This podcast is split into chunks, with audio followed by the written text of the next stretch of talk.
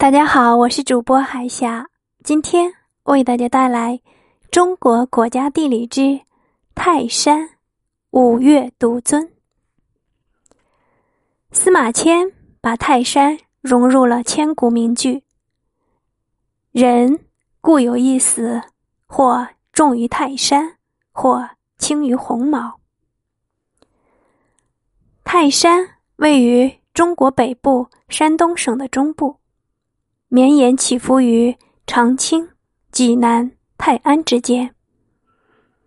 泰山主峰玉皇顶海拔一千五百四十五米，气势雄伟磅礴，古称东岳，也称岱山、岱宗。泰山是我国黄河流域古代文化的发祥地之一，在很早以前。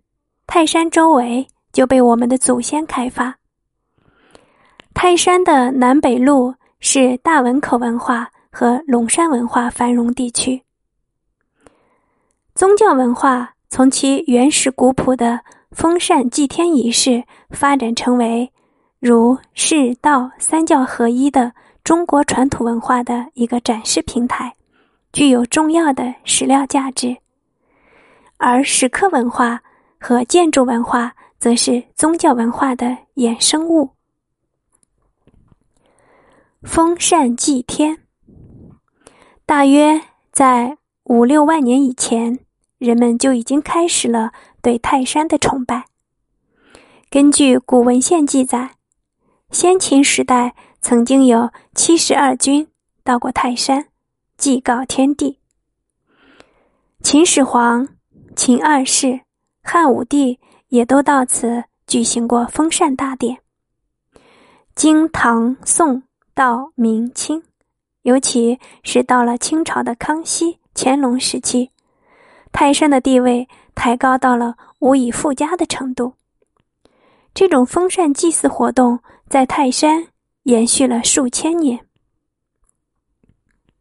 泰和岱在古字中相通，都是大的意思。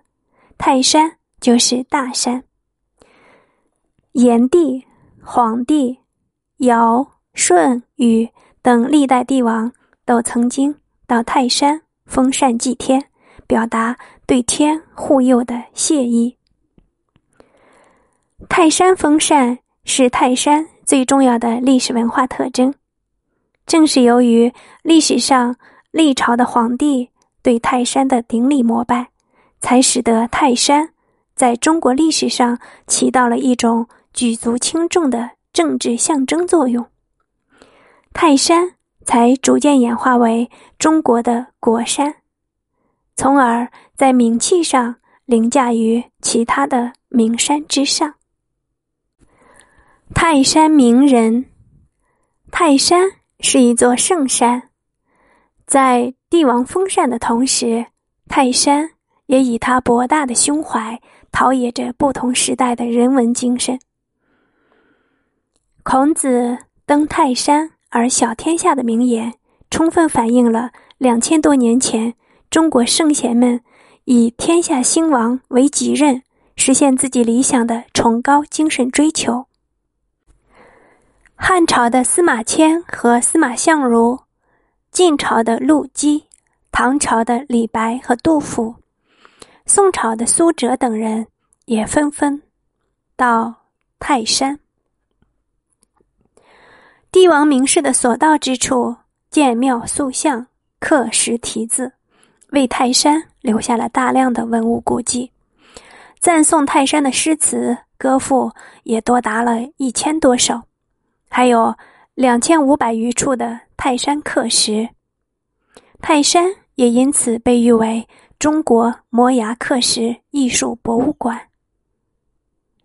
今天的分享就到这里，我是主播海霞，感谢大家的收听，我们下期再见。